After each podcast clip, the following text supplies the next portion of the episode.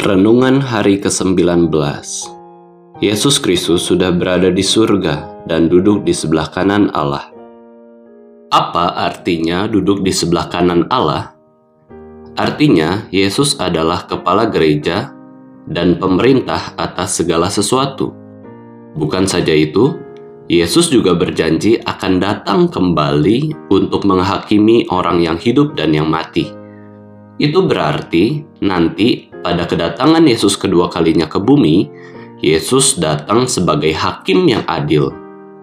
Yesus akan mencampakkan semua musuhnya pada kebinasaan kekal, tetapi akan membawa semua kaum pilihannya dalam sukacita dan kemuliaan surgawi.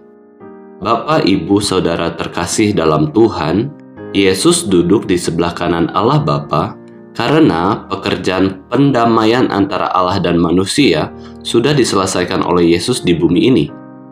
Yesus duduk di tempat kehormatan dan dia punya otoritas atas surga dan bumi.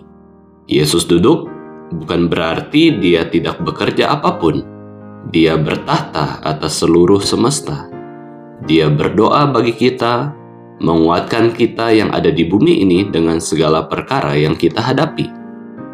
Kita bisa kuat jalani hari-hari di bumi karena Yesus bertahta di surga dan memberikan penyertaannya melalui Roh Kudus. Di dalam setiap penderitaan kita, Yesus ada. Dia mendampingi dan menguatkan kita semua untuk bisa hidup memuliakannya. Di masa pandemi ini, kita perlu tetap melihat bahwa Allah itu berdaulat dan memelihara kita. Tidak ada hal yang di luar kendali Allah. Maka kita perlu bersikap takut akan Tuhan menghadapi setiap kondisi kita saat ini. Entah kita takut, entah kita sakit, khawatir, mengalami ketidakpastian, Tuhan Yesus adalah kepastian dan pengharapan kita. Kita perlu berdoa padanya dan memperoleh penghiburan dan sukacita dari Yesus.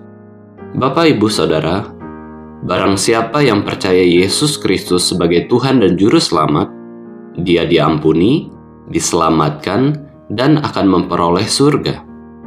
Surga dimulai ketika Yesus datang kedua kalinya ke bumi ini. Waktu itu, Yesus akan dilihat oleh semua orang, dan semua orang akan dihakimi. Alkitab katakan bahwa semua orang akan menghadap tahta pengadilan Yesus, supaya setiap orang memperoleh apa yang patut diterimanya sesuai dengan perilakunya dalam hidup ini. Entah perilaku itu baik ataupun jahat, Yesus akan mengadili semua orang. Hari kedatangan Yesus kembali ke bumi ini pasti akan terjadi. Kita harus berjaga-jaga senantiasa, semakin tekun, dan memanfaatkan setiap kesempatan untuk melakukan hal-hal yang berkenan bagi Allah, hal-hal yang baik bagi sesama, dan kita tidak mau melakukan berbagai macam dosa. Jika melihat ke depan, di mana Yesus akan datang kembali, memberikan segala kasih karunia yang begitu sempurna bagi kita, kita akan mengucap syukur atas anugerah tersebut. Segala kesulitan kita pada hari-hari ini tidak ada apa-apanya dibandingkan kasih karunia Tuhan yang akan diberikannya pada hari kedatangan Yesus kembali ke bumi ini.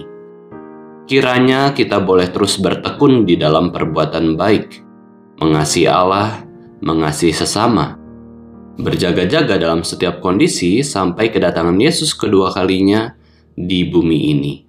Kita akan bersukacita, kita akan menikmati keindahan bersama-sama dengan Tuhan. Amin.